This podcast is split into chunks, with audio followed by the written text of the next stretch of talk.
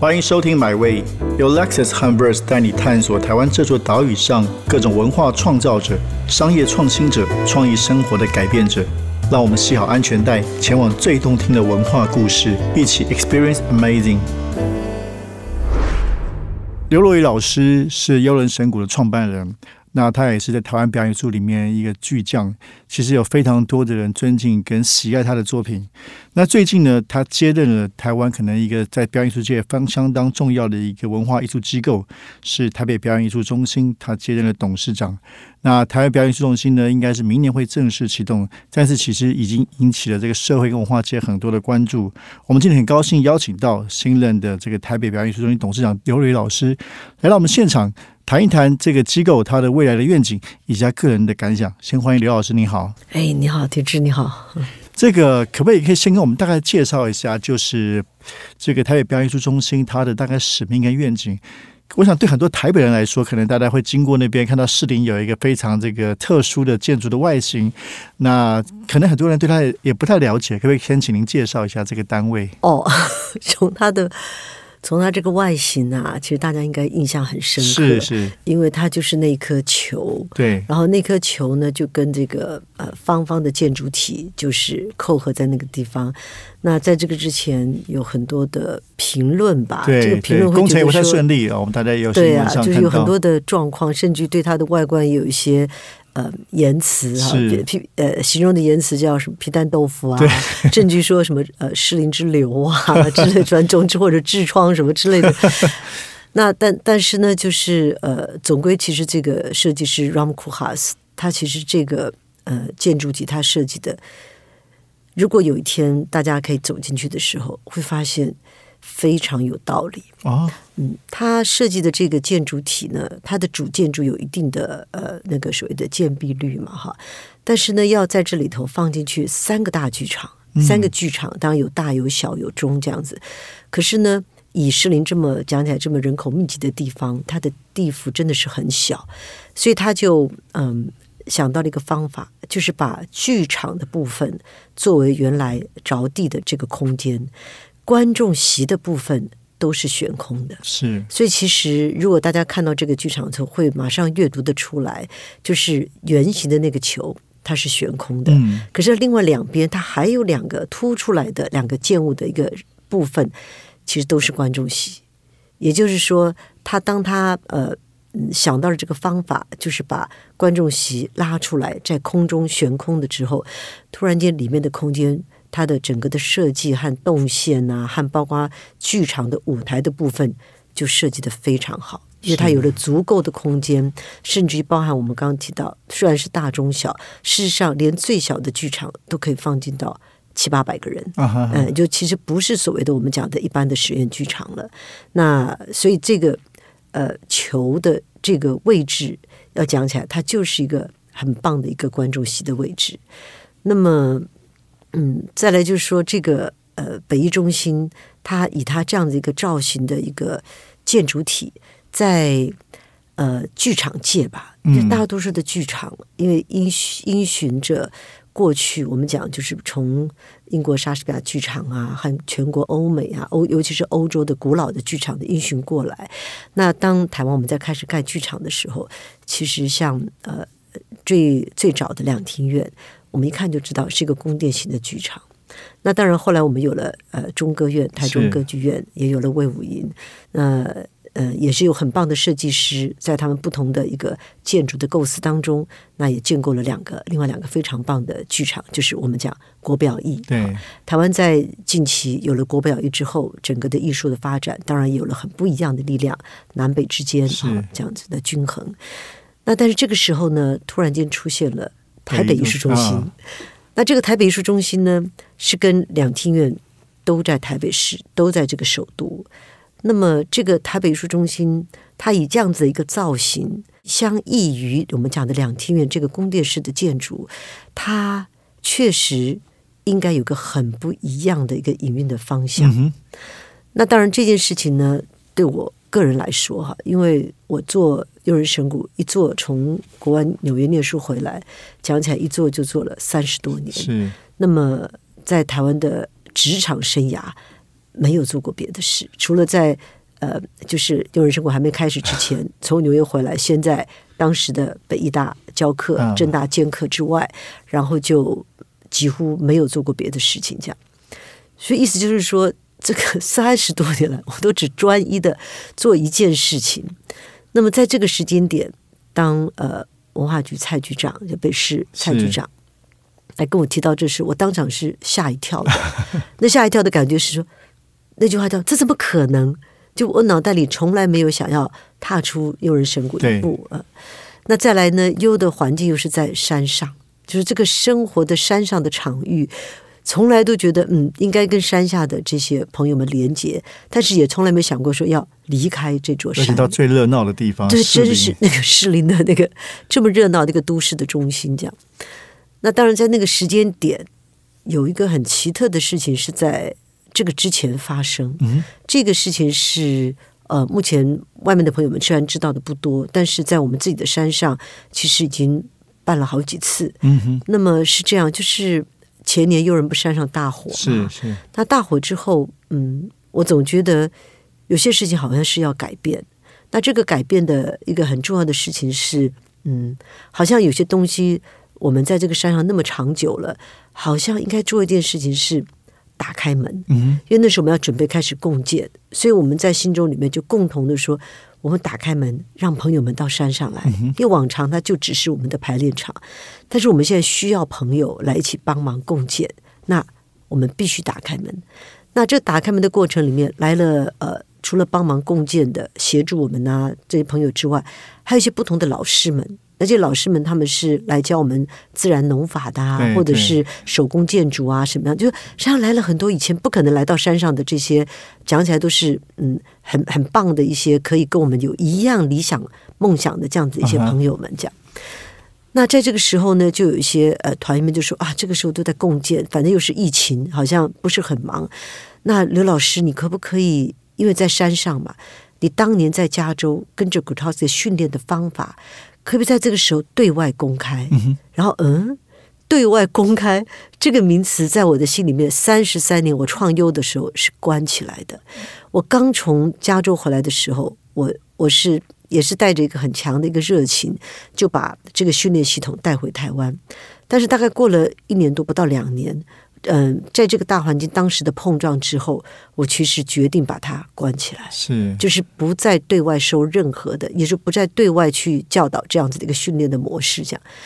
可超这个训练方法，在这个呃我们表演的这个历史的这个这个表演系统里面，几乎是这个时代里面非常重要的一环。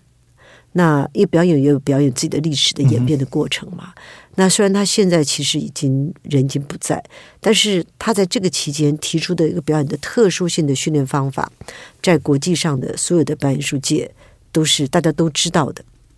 但是呢，所有想要去深入的人都必须亲身做，也就是没有人可以从阅读他的资料去了解到底这件事情对一个表演者的影响是什么。那当然，我是一个亲身跟过老师在。加州的森林里面训练了这么一整年的一个弟子，那但是当我带回台湾的时候，我为什么那时候把门关起来？我也是感受到有很多人在看，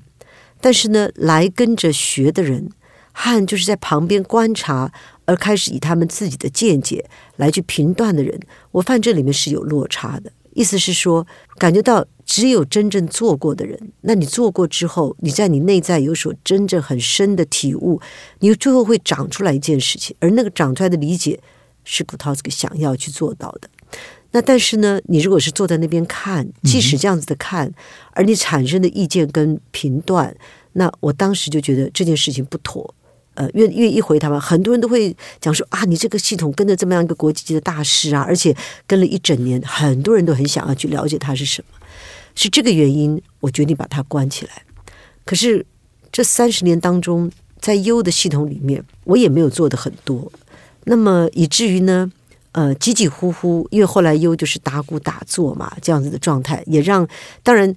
每一个呃优的表演者，他的一举一动，我都还是很敏感的，会把在我在加州所感受到的一个表演者的力量，一定会有有所影响，这样。只是训练上面确实也没有那么多，所以当这个时候我们打开了门，然后学呃团员们说：“刘老师，你可不可以把当年的这些训练方法，在这个空档可以交给外面开放的人？”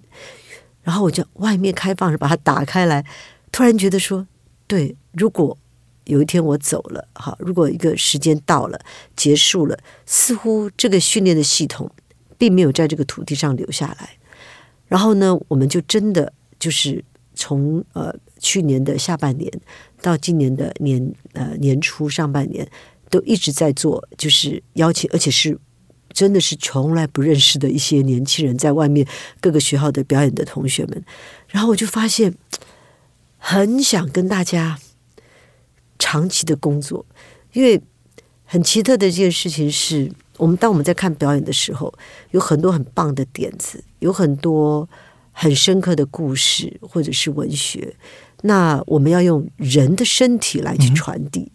那当然有很多的很棒的演员，他们在自己的一个内在里面的情感中心的一个传递时候，那我们觉得就像这种呃，我们讲的文本的戏种嘛，我们比较偏向话剧的模式。这些演员很多，那但是如果是说你要他的身体可以产生一种人类的有机性的时候。我觉得这个训练方法在台湾似乎并没有出现。我们有舞蹈的老师，我们有各式各样的一些训练身体训练的方法，在舞蹈的力量上也没有问题。但是就表演的状态，你要让这个身体的动力跟你内在的情感的状态能够结合，还能够在 impulse 出来一个透过身体的力量去传达的某一种呃有情感式的剧情的状态。那么这样子一种表演方法。当初古超子一直研究这件事，那么这件事情也成为后来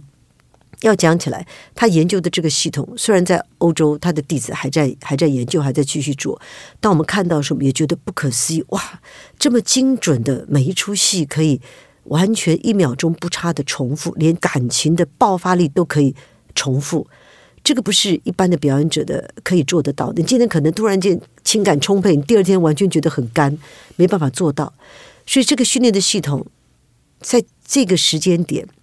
我就突然觉得说，看到这么多外面来的学生，就觉得 有点遥远。可是他又必须从起步开始，然后就产生了一个就是跟他们的连接的这个状态。因为我在三十多年来没有想过外面的 外面的年轻人，讲，所以那天局长提到的时候呢，我就突然间。他讲了句，他说：“刘老师，他说，呃，他说这是为国家做事。他说还有，呃，呃，那个你的国际观，那么是不是可以把你的艺术就是敞开来给更多的人讲？我就突然想到这件事，因为那时候我们已经做了几乎就两个梯次的外面来的，两个梯次也来了一百多个外面的年轻人讲，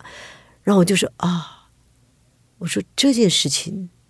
我好像目前正在想，嗯，这个原因其实是我。”心动的关键，嗯那当然，这个时间点要进入北艺，北艺所要面对的环节挑战很挑战非常非常多。这是一个对表演艺术界来讲，以表演的这个这个人的状态来说的话，怎么样把这样子的一种我的理解和我的一个判断和和，也就是说，这个这个专业的能力，可以影响到台湾其他的表演界的年轻人。那是我真的想要来来表演的一个冲动，这样子。那当然抵达了表艺之后，呃，联系了，就是见到了柯市长，对，然后见到了这个，呃，还见到了我们台北市这些对于我们这个，尤其是对适龄这一代非常担忧的议员们。那其实心里感觉到，其实要做的事情好像不止如此。表演艺术是我们的本业。那像呃，在这里一直待了很久，在表艺中心呃一直在打基础的王梦超，超哥对，那好在超哥在这样，所以有很多的基础他都已经打好了。那么当然，我跟超哥我们都是艺术界的人，讲要讲起来，我们都会 focus 在艺术这一块，创作这一块，怎么样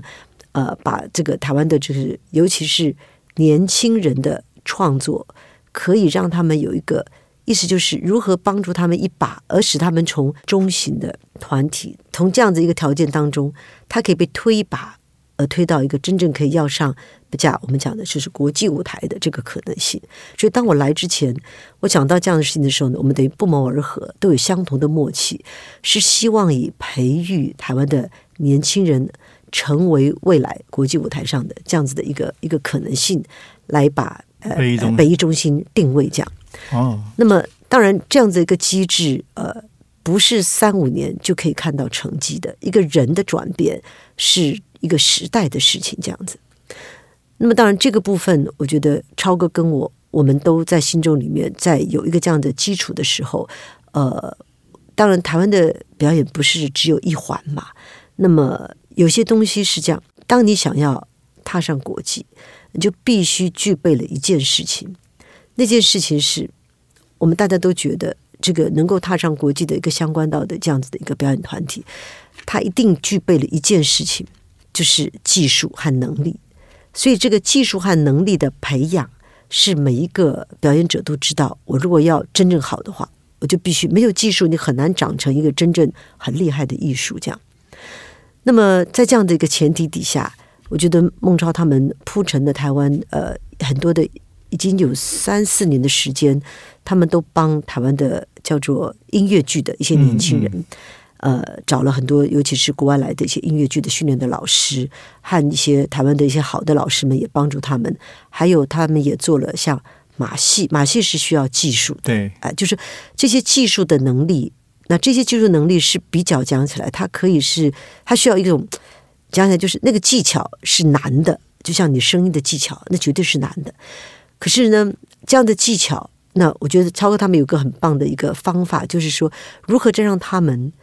在技巧上打转的人，能够跟所谓的非技巧型的创作者有一种。对话跟结合，也就是打破原来在传统技巧上面琢磨的这些，就身体力行的这些运动中心啊，或者是这样，而让他们可以跟头脑中心或者情感中心的创作者可以共同的一起来共同做创作。在这种情况之下，会有一些不一样的作品出现。那我觉得这个是这条路是很棒的。古涛的训练非常特别，那这个里面的特别，并不是说我教你个技术，完全不是，而是教你认识自己。他那个认识自己的前提里面，是你要认识的是从你自己的自身的内在去看见你自己怎么回事，而这个怎么回事的看见，是帮助你看见的，还包含到了你的你存在的这个生命的状况。所以那是为什么我在加州回来的时候，回来我没有立刻去做创作，而第一件事情是做什么？我就讲了一句话：我要在这个土地上重新长大。嗯，所以其实又在前几年。在台湾做的所谓的这个呃塑计划，那这个塑计划，嗯，大概花了三四年的时间，是真正的让自己去走进这个土地，去寻找古老的力量。这些古老的力量的源头，他们是他们是呃具有了某种，好像我们讲中间的媒介，就是。我们讲庙会有一些类似表演的一些民间的呃活动，那这些活动呢，它必须成，它出现了扮演的状态，它跟最早的像原住民的灵媒有一样的这种这种角色，这种中介的角色，所以他们有点像表演，可是他又必须在真实的活动当中去传递，就像一个庙会要办的活动，通通都是一个当下在民间很真实的。那。这是我们去寻找表演的一个方向里面去寻找源头的时候，我那期间就走遍了台湾所有的庙会，嗯哼，那各个大小不同的呃庙会所办的活动，然后就开始之后就开始跟庙会当中出现的这些艺师们学习，包括八家将、车鼓弄、宋江镇和歌仔戏、布袋戏，像这样子的。所以在我一个这样子的背景，而且我是在眷村长大嘛，我这样一个背景，这几年对我来说。超级重要，而且那个重要是，你才得到了一种某种存在的满足，这样子。然后虽然台语不是很溜，但是大家都很友善，以至于的真正扎扎实实走进台湾这个土地的时候，那时候优就做了一些创作。我经过了那一番折腾，你知道那几年的折腾，虽然在这之后落实到鼓，就是这个鼓，当然在一个人类的这个呃跟。音乐的关系里面，其实它就是最原始的。虽然我没有再继续以像歌仔戏或者是我们讲的车鼓弄这些这些当时学的这些事情，但是那时候其实有一个学的也叫做鼓，就叫台湾诗鼓。嗯，所以其实也是在民间学的这个诗鼓，后来转成的。所以当人们在问说，当优踏上国际，就是一个团体，然后踏上国际的时候，有什么事情是在技术之外，你还需要什么？今天如果我们拉小提琴，你要拉到最好，就说就像我们讲，你弹钢琴要弹到最好。人家说以色列不是国家成立的时候嘛，俄罗斯他们很多人去移民，哈，或者是英国有一些他们原来的祖先是以色列犹太人，他们要去移民。他们说每一个下飞机的人，如果拎了一个小盒子，他就是拉小提琴的；然后另外没拎小盒子的，全部是弹钢琴的。意思就是说。你要怎么去用一个人家的文化的一个几乎是家常便饭的事，来成为你在一个不同文化的这个根源文化里面去成为这个世界顶尖的，那真的是奇葩中的奇葩这样子。所以以至于呢，我想云门也好，优也好，无垢也好，你看当代传奇也好，无垢第一个踏上国际的作品是教，嗯。优踏上国际的作品就是《听海之心》，虽然它并没有明确的我们讲的呃，就是人文的故事，但是呢，我们出来的氛围一看就知道你来这个东方的神秘力量。那当然，云门也是。那么人们非常喜欢的《流浪者之歌》《水月》这些我们讲的这个那那几个以书法为主的这些作品，也就是说，你说可是呢，这些作品，你说它是。一种区域性的文化吗？不是，它是当代艺术。嗯，而我们今天在台湾，我们看到的就是印度的那个很棒的那几个舞蹈家，他是当代的这个艺术美学。可是呢，他讲的是自己家乡的故事，也包含日本 Suzuki，你知道，就这些艺术家们。那么意思就是说，这个世界它其实是一个所有的人的眼睛呢都是相同的。那个相同的点就是，你让你的艺术长成了一个所谓的国际性，而不是让你自己个人成为国外。嗯，我我们要了解的这个前提是，你要让你你必须你要非常非常清楚，你不站在自己的历史，不站在自己的自己的文化的根源里面，你只是想要用技术的层面而去表达别人家里的故事，别人会觉得真的。我自己看我自己的人，我已经看了多少年了。那么这件事情如何能够让我们可以去产生共鸣？太困难。但是重点是在于国际是什么，并不是西方人是国际，国际是这个全球的区域性的事情。你成为的国际，是因为你站在这个上不动，别人都来找你，你就是国际的。嗯，呃，所以你并不需要让自己成为人家的。你知道，就是我们讲的，不是你要不必去忙着做别人的，意思就是那样才是一个，就像世界的百老汇，或者是 Fenton，或者是 Cats，我不觉得这些事情在台湾需要去努力的去怎么样。但是这么棒的这些歌手，那其实他们现在超哥就说，他们很多的年轻人在这样子音乐的基础底下，开始讲自己的故事，不管是小的故事。不管是你生活周边的故事，会感动人，你就在这样的基础里面给你技术，就像优的团员，我们都弹钢琴，我们从来不会去表演钢琴，可是你不得不弹钢琴，所以你要知道整个的节奏里面，钢琴是最精准节奏的一环，甚至西洋打击我们也打，只是过程中间的这些事情给予你的这个技术，是我们原来的系统当中需要去补强的，所以补强了这些事情之后，还有一件事情。你为什么生而为人，在这个土地上？林老师、林怀民老师那时候，呃，云门不是办了《流浪者之歌》吗？相同的道理，是你的生命当中，你如何去探索你自己内在的那个？你要踏进去一个未知的领域，在一个安逸的环境里面，在一个你熟悉的环境里面，可能你的挑战力会变弱，但是你让你的生命去流浪。去踏进去一个你未知的领域的时候，某些东西敲醒，但敲醒了之后，你得回来。你回来之后做什么呢？是你回来之后做什么的这件事。那我想，呃，我跟北一的关系，当我跟超哥结合着，我们两个都一样平等。这样，虽然我是挂董事长，他是挂执行长，其实我根本就觉得这个我们两个平行重要这样子。那么，在他打下的基础和他未来的这个，尤其这个馆舍。的硬体建设的相关的的事情，和这个需要去呃很精细的去去怎么去给它产生创造力的状态。那然后在这个中间里面，优的背景，呃，就是我个人从优长出来对一个根源性源头的这件事情的在意，就是那个人如何了解自己。我觉得似乎应该是我来帮助这个超哥的，我这么都觉得说我来对的这一环这样子。在下一集，我们将听听刘若愚老师新任北艺董事长之后，他对于北艺的期许和期待。这趟旅程已经到站了，感谢你的收听，也让我们一起期待下趟旅程的风景。别忘记订阅买位。本节目由 Lexus 和 Verse 文化媒体联名出品。